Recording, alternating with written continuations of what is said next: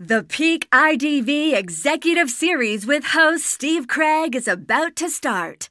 This podcast is proudly sponsored by Engage PSG Search, specialists in executive search, go to market, sales, marketing, and product search for digital identity, identity verification, transaction monitoring, fraud, and authentication companies. Engage PSG Search provides a comprehensive search service to help you find the best leaders and to build out high performing teams. With Engage PSG Search, it's advisory first, then search. And now, on to the podcast.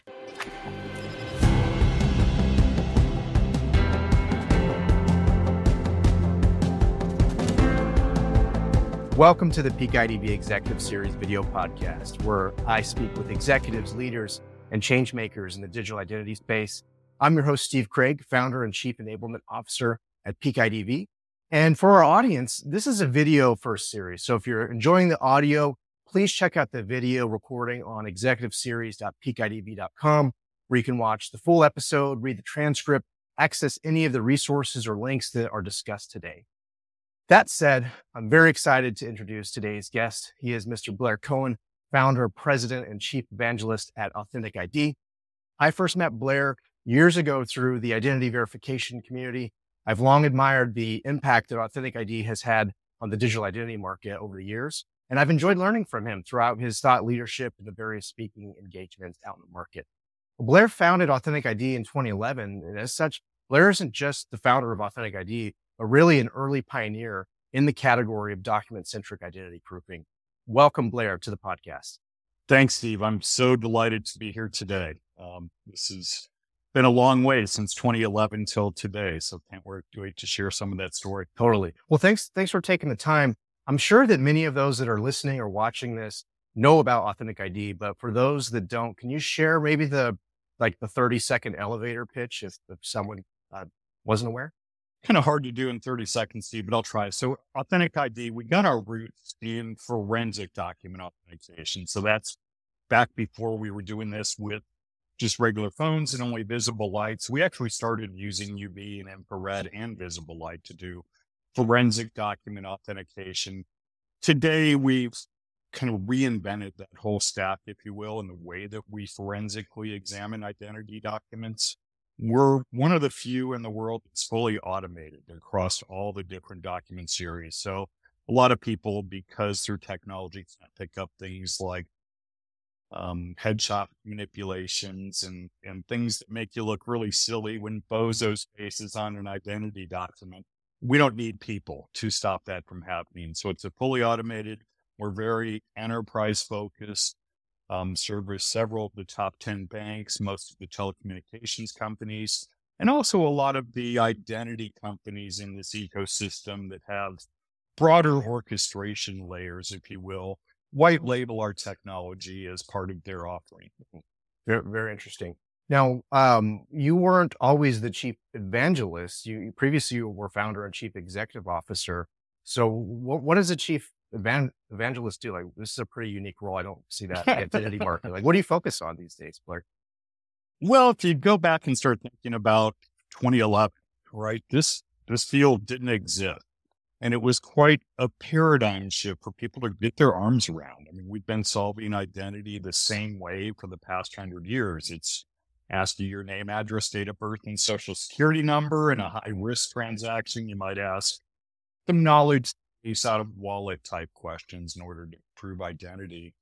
Um, so it took a lot of evangelizing, if you will, Steve, to get their arms wrapped around how this concept, just taking a photo of an ID and taking a photo of your face is far superior than asking people simple questions. So yeah, I would say the first three or four years, I was really evangelizing, just preaching, if you will, this new way of doing things and why it's so much better. Yeah. Yeah. Well, I, th- I think about those early days for you in an industry that was really nascent. You had the established data centric approaches with the KBA, which is crazy how many companies are still using that. So I wouldn't think of you as just as the founder of, of Authentic ID, but one of the founding fathers of this industry. And I was thinking before this, like maybe we'll have your your face on the Mount Rushmore of digital identity someday, if that we get to that point. but um, what what's the origin story of, of Authentic ID? Like, not every person who's been in the space like grew up thinking, "Man, I want to solve digital identity when I get out there." Well, how did you get involved in it? Yeah, gosh, I must have been drinking a lot back in the time. Actually, I didn't drink back then. Um, I do now. But anyway, uh, really the impetus for starting Authentic ID was a previous company. So I'm a serial entrepreneur. This is my company as an adult. My previous company is a company called InfoMart that does background checks on people for about 12,000 different companies around the globe. And part of doing a background check is doing an identity verification. But the way that that industry performs identity verification is super antiquated. We simply have the, the applicant, the talent, if you will, assert a social security number. We take the social, run it through one of the credit bureaus to see if that name is associated with that social. And what I started to see, I mean, I started that company back in 1988, and that worked really well back in 1988. Starting in the early 2000s, I started to see multiple names coming back associated with the social. In some cases, by 2006, I'd see as many as 50 different names associated with the social. And that was a real light bulb moment. That was wow, we have got to do something about this. This is super broken. When 50 names are associated with a simple social security number. Um, so I actually sold my interest in InfoMart in 2008 and literally retired. But it's just not who I am, Steve. It's just that problem was still nagging me in the back of my head and decided that I wanted to do something else. And that was a very difficult problem to take on. Identity was and still is a difficult problem to take on, but that's the problem, the path I chose and the problem I chose to try to solve. So when you were doing the background checks and the screening, did you look to the market for a solution? Like, was that one of the first things that, well, maybe there's already someone doing this and solving this problem? Was that? There really, there really wasn't. Um, the the genesis of this forensic document authentication industry is kind of interesting. It actually started in MIT back in 1991. Believe it or not, they were doing AI back in 1991. But it was four doctors that got together to try to solve this problem using AI. Um, and they did. They figured out how to use computer vision and AI and read the documents and verify that the unique features that they expected to see existed you got the right color response. They're precisely placed on the document. The infrared features you expected to see were there. Same thing. Do they look right? And then all the visible features. Um, but the only people that really cared about fake IDs back in the 90s were liquor stores, just because of the fines more than anything else. So they hadn't really gained much traction at all. It wasn't until the September 11th catastrophe that this technology was formerly called imaging automation became valuable. When President Bush said, we are going to stop this because all of the, the vast majority, 18 of the 19 hijackers boarded those planes using fake IDs. President Bush said, we're going to stop this. And then all of a sudden, everybody in the world wanted to buy imaging automation. The only company in the world that could actually do this forensic document authentication um, and they had been deployed at some customs and border protection agencies and all that, but pretty sparse. So literally that's what happened to this company, Imaging Automation. You you had a bunch of people that wanted to buy it. You had division, however, amongst the four doctors that, that had created the technology. Uh, a couple of them said, This is our opportunity. We're going to be able to create everything that we envisioned way back when. And the other guys said, you know what, we're really kind of tired of eating ramen noodles. Selling this technology to liquor stores isn't very lucrative. So the company was split. Um, and two of the doctors continued their vision and built a company called AssureTech. The other half of the IP and the two doctors that wanted to cash out sold their, their IP and their interest to a company that was then called L1 Identity, became Morpho Trust, and today is a big powerhouse in the identity verification business, Idemia. Um, but Idemia had made a lot of purchases, had bought a lot of companies over the course of time. So it wasn't until about 2012 till they started to focus on this technology. Whereas AssureTech had really built the technology up and had grown from a few little installations in, in liquor stores and a couple of customs agencies to being in 39 different countries, a bunch of critical infrastructure facilities, um, and grew the install base to over 30,000 installations.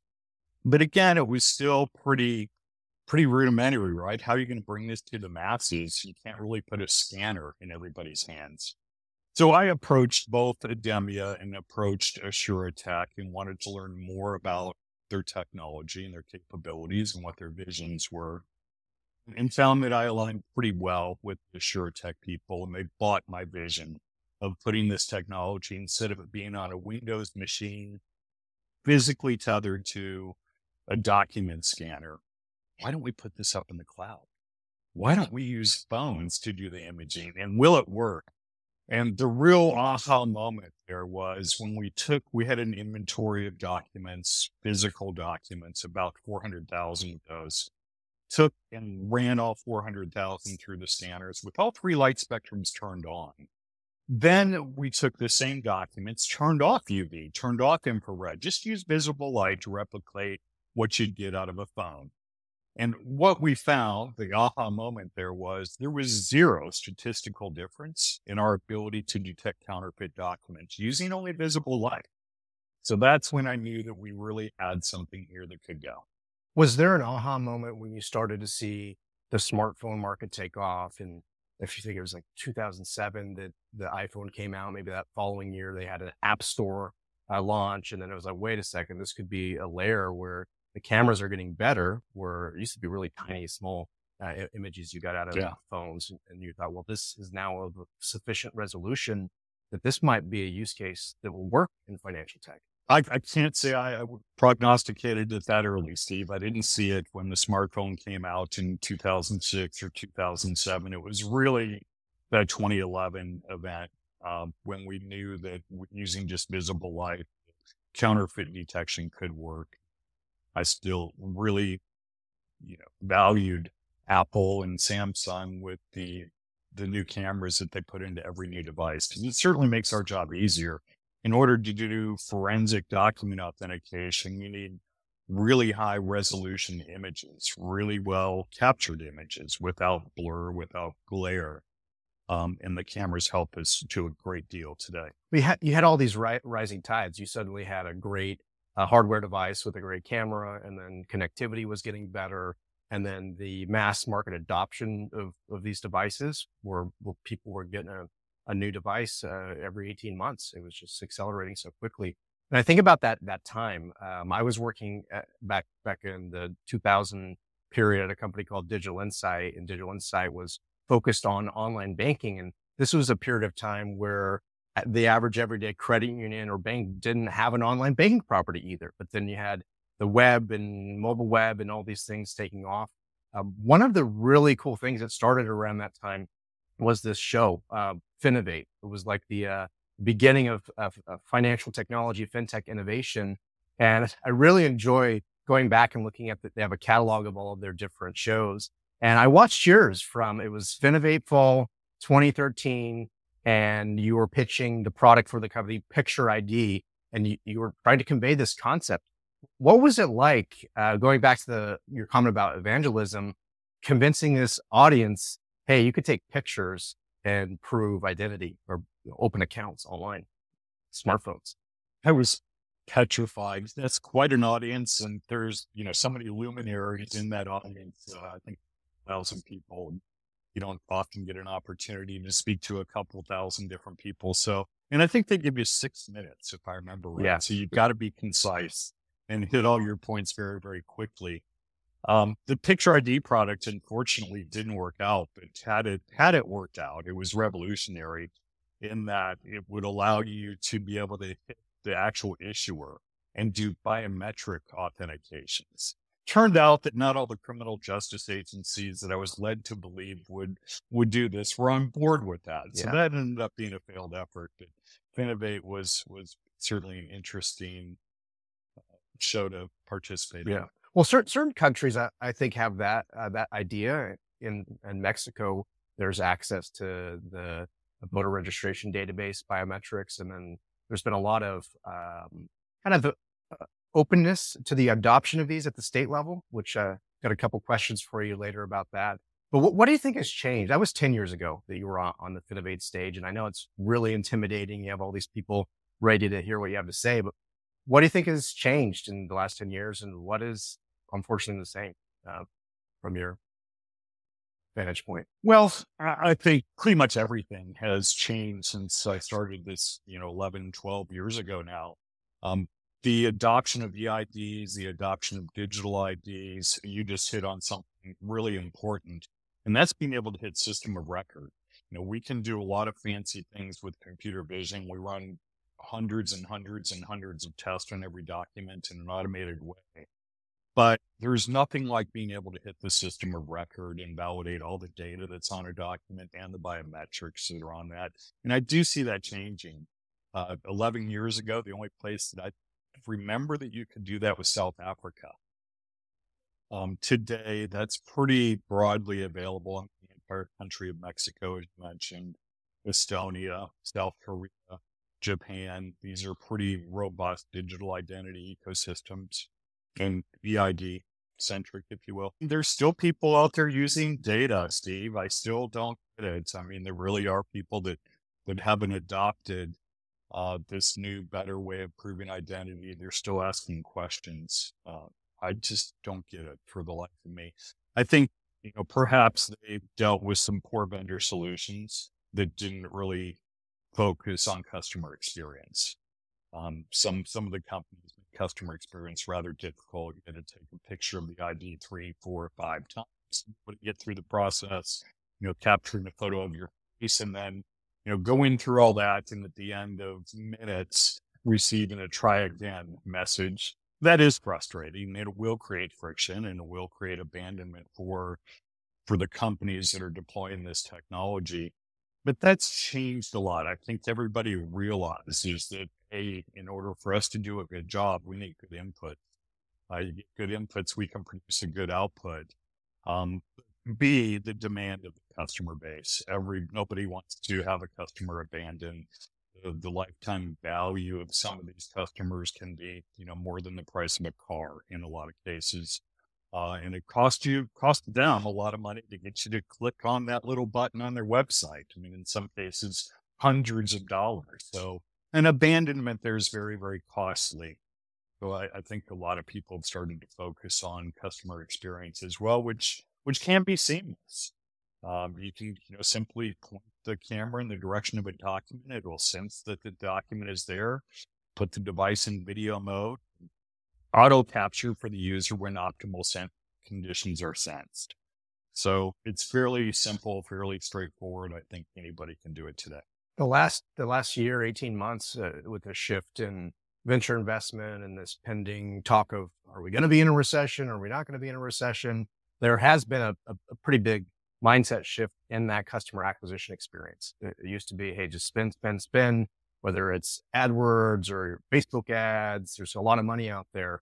That's been pulled back. And so like you really need to be able to optimize that acquisition flow. Um, but then what's crazy, one of the things you and I have talked about uh, a few times is just in this last year too, we've seen this acceleration of uh, AI attacks We've seen for the last few years deep fakes, but then you combine deep fakes with chat GPT like services where you're now phishing at scale in sophisticated ways. I'm curious for, for you as, as a company that builds AI solutions for good, machine learning, computer vision solutions to, to fight fraud. What, what keeps you up at night? What do you worry about with the AI for bad that has been accelerating with fraudsters? you know the tools are have become amazing steve uh, with just you know somebody recording you and i throughout this short period of time that we've been on this podcast you've got enough little bites and bits of each of our voices to synthesize our voice pretty accurately you know if a human was listening on the other side they were they would think it was blair they would think it was steve so we need to start deploying some technology in terms of what you know, I think the companies need to start deploying some technology that can detect, you know, particularly I'm worried about the voice deep fakes in call centers.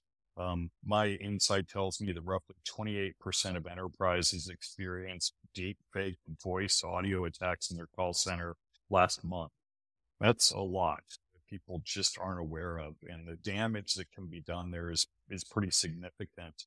Um, I think that we're, we've done a really good job in terms of stopping generative AI visual attacks. So the face liveness detection capabilities that are out there today are super strong.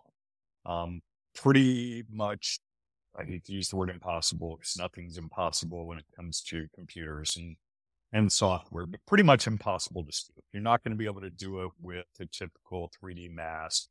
Um, certainly not a video replay or any sort of paper that's, that's held out. Although I did see uh, some guy in Brazil breached the big bank down there the, over the weekend using it for cutout in a mannequin. So obviously they weren't deploying very strong liveness detection because today's technology will will detect and stop that. However, all of those technologies rely on data given to them by the camera sensor itself. So what we've seen is very sophisticated fraudsters they're starting to perform injection attacks, which are are far far more sophisticated. I mean, you have to take an Android phone apart and solder in a line into the camera feed. So it's, it's a fairly sophisticated attack on a mobile device, but on a Windows machine, it's fairly easy for somebody to bypass the camera sensor and perform injection attacks. And so I am super concerned about stopping those and staying out in front. You know, we're or in this game of whack-a-mole that every time we we shut down a fraud vector, they figure out a new one and we shut down that fraud vector. So that one shut down to an extent. I think there's more work to be done. Yeah. Yeah. Well, with the, the media tracking a lot of these developments and the investment coming into the space. And it was interesting to see Sam Altman in front of the federal government and they were asking him different questions. There is uh, a race towards which of these big companies are going to be ahead of the curve when it comes to AI. But then there's just so much activity, whether it be open source libraries or uh, venture capital investment that's coming in. Eh, it's very hard for the market to react to that change, especially if you're a large financial institution or, or you're a government. And then when I think about the last eight years that I've been in digital identity, there's been a ton of investment that, that has come in. There were just a handful of companies. Now there are, are hundreds and um, just just recently, I was at Identiverse, and one of the speakers mentioned that uh, there's you know there's a crypto winter when there were some challenges there. Perhaps there might be a bit of an identity winter. Uh, a lot of the teams within the practitioner community, like trust and safety and fraud and risk, there's been layoffs there right when we need it the most, like right when we should be investing more into fighting fraud and, and these attacks. What, what, what are your thoughts on the current market conditions, Blair, and like what, what's happening both in digital identity and, and tech as a whole? Well, it's tough. There's no question about it. Budgets are shrinking everywhere. Um, fortunately, fraud in this kind of environment tends to increase. So, you know, we're not necessarily seeing our customers' fraud budgets being cut dramatically. We're not seeing tons of layoffs there. Those guys are needed now more than ever before.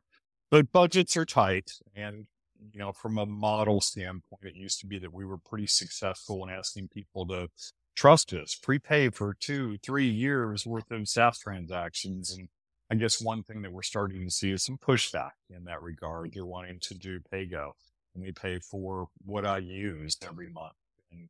You know, I'll try to give you accurate calculations of how many we're going to do next year so you can size our system properly, but I'm absolutely not going to pay for those up front. And that's not a stance that we've seen in the past. People understood that that was the SaaS business model, and that's just the way that it worked.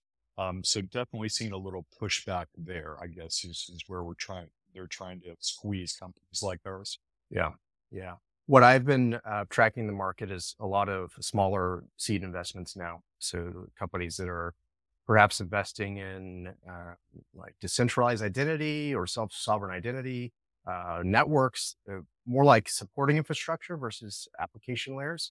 But then I see big companies like Apple and Google getting more involved in identity. And we were talking just a few minutes ago about the, the uh, system of record and the driver's license data. And Apple has made tremendous strides in that direction. They have several states where you can digitize your license within your Apple wallet and go through TSA and you're able to use that in, some states at liquor stores now.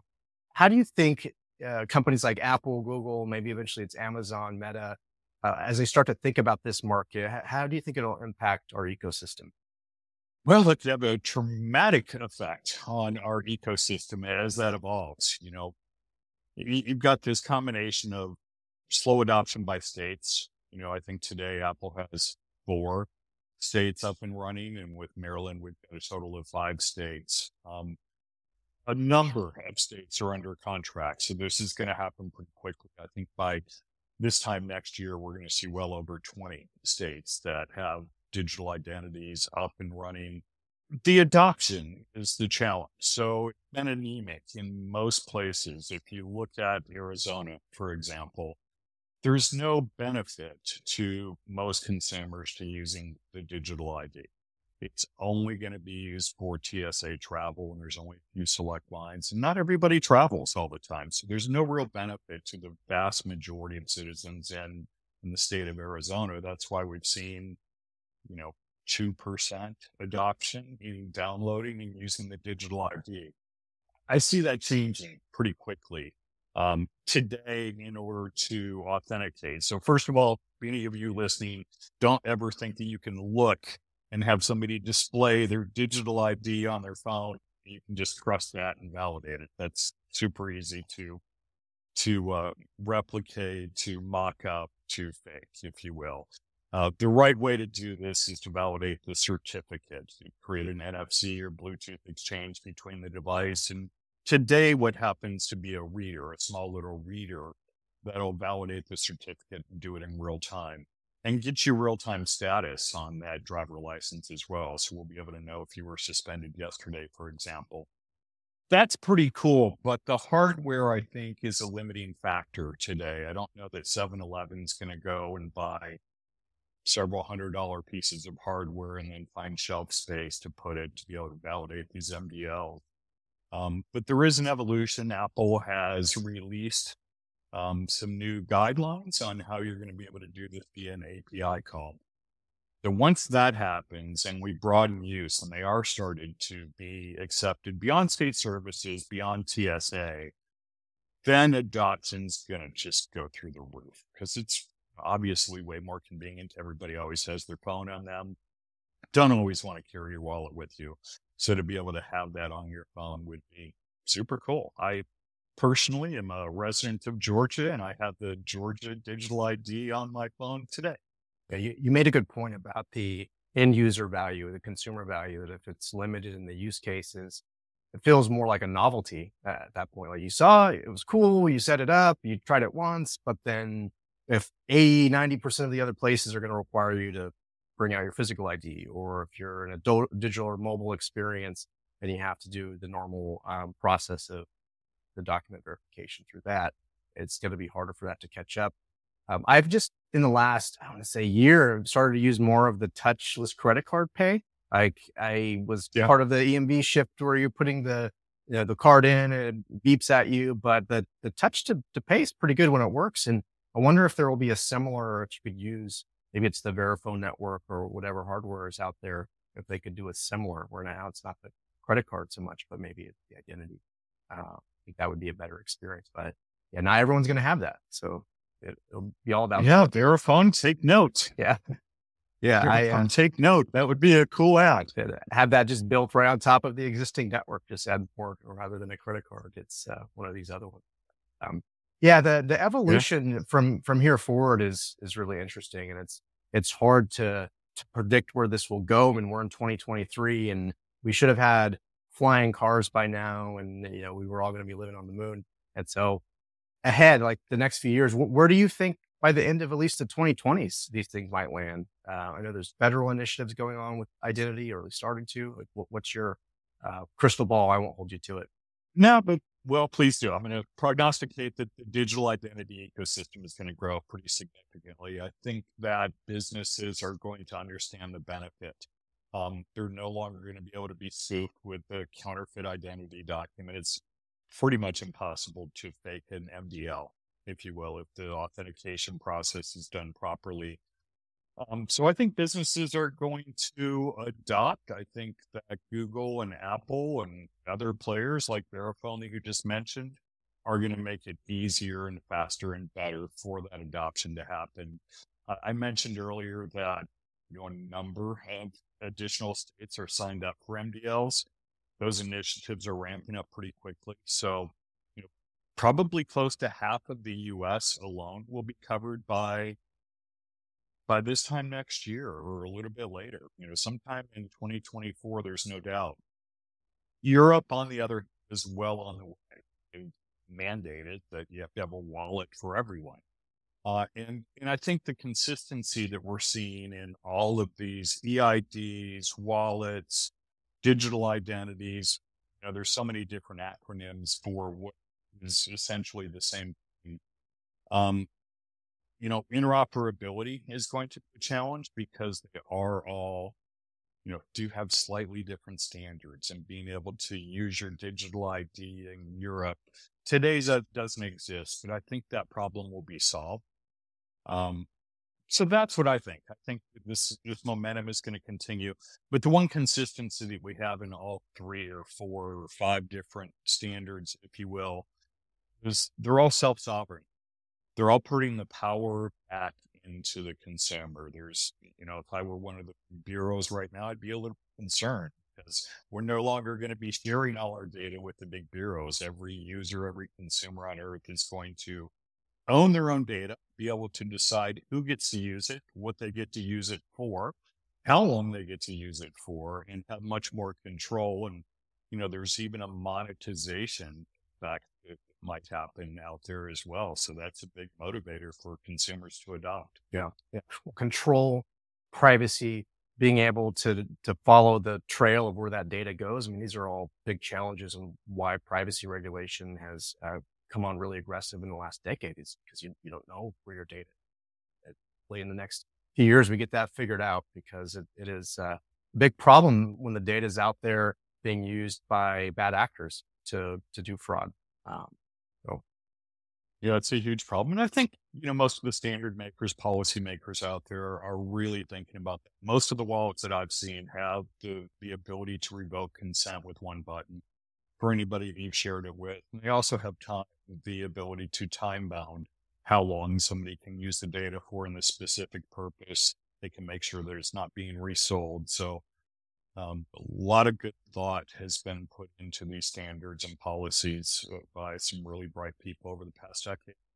Yeah, excellent. Well, we're coming up on time, Blair. And if you've watched one of the episodes from uh, the, the other guests, or perhaps if you're in the audience, you know, I like to to give some insights to the person behind the LinkedIn profile, behind the company. And I was looking at your, your profile. I see you just recently joined the board of, is it the Identity Theft Resource Center last summer? Is that Correct. a passion area for you? Can you share more about the organization and the work you're doing? Oh my gosh, it's the most amazing organization. They help people that have been victims. And these are the hard victims, not the ones where you can just call Amex and say, I didn't do this, and Amex takes care of, care of it there are serious victims of identity theft, identity fraud, where somebody's really taken over your, your identity, might have houses and utilities and, and cars and things like that in, in your name. But it isn't you that's enjoying all the benefits. And Identity Theft Resource Center, run by a marvelous CEO who has more passion than I do, Eva Velasquez, is just amazing. Um, so I'm very proud of the work that they do to help consumers out of this deep hole. It's very, very difficult, and they have all the right criminal justice and legal representation to assist and to assist, you know, good way where the person comes out on the other side uh, being made whole. So, you know, I'm absolutely passionate about this. It's really was the other aha moment in starting AuthenticID was, I think it was 2011. There were over 12 million people's identity that were breached in the US that year. I mean, 12 million. That was an astounding number. And I thought about all 12 million of those having to go through the pain and agony of recovering from an identity theft incident. Back then, these resources weren't available. You, you know, people would spend 60, 80, 100 hours trying to dig out that hole. So that's what Identity Theft Resource Center is all about. I'm very proud to serve, and the the other members of the board are super distinguished. There are other luminaries in identity, government, uh, pressing, group of folks. So it's a great cause. And as, as we think about the work that we do every day, whether we're a provider or a practitioner, you have to take a step back and think that these aren't just end users. These are real people out there with real lives trying to transact. And if there's too much friction, they don't get access to important products and services they need. And if we don't do a really good job fighting the fraud, then those uh, bad actors are, are doing things that, that lead to really scary things, whether it's human trafficking or drug trade or money laundering, stuff like that. So it's it's good that you're working with that organization and helping people through that. It's it's a stressful time, uh, especially as you know we're in this weird place with inflation and you know dealing with potential recession and and then you have your identity stolen and you have to spend time on that. It's rough, um, but that's great. That's great, Blair. Well, we're we're out of time for today. I want to thank you so much, Blair, for taking the time to speak with me. For those that are listening or watching this, um, how would you like to be engaged? Are, are you interested in having people reach out or uh, how should they connect with AuthenticID? Sure. Anybody that wants to reach out, I'd, I'd love to talk. Uh, I'm easy to find on email, blair at authenticid.com. You can find me on LinkedIn. Go to our website, reach out to other people if you don't want to talk to me, but we'd love to chat. Are you doing any upcoming uh, conference speaking engagements in the next six months? Do you have anything that's that you like to travel a lot and go to yeah, shows? Anything? Yeah, I think the next engagement that I have speaking engagement is uh, 20 minutes on stage with the Telecommunications Risk Management Association. So we kind of got started in the telecommunications arena, both pretty much every wireless carrier in North America as customers today. So I've learned a lot from interacting with these fraud and risk management people within the telco industry and proud to be able to share our findings in that industry over 2022 with that group. And I think it's uh, August. Steve, that's the next one. Is that a still waiting on Money 2020? The Money 2020. All right. Is that uh, is that a public show? The one that you're going with the that you're speaking at in August? It's not. Okay. It's not a no. It's a private show. All right. All right. Well, that sounds like like fun. Um, thanks again, Blair, for taking the time. As always, I enjoyed the conversation. I, I always learn a ton from you. I appreciate you being on the podcast. Enjoy the rest of your day. And thank you enough, Steve. You too. Appreciate it. Bye.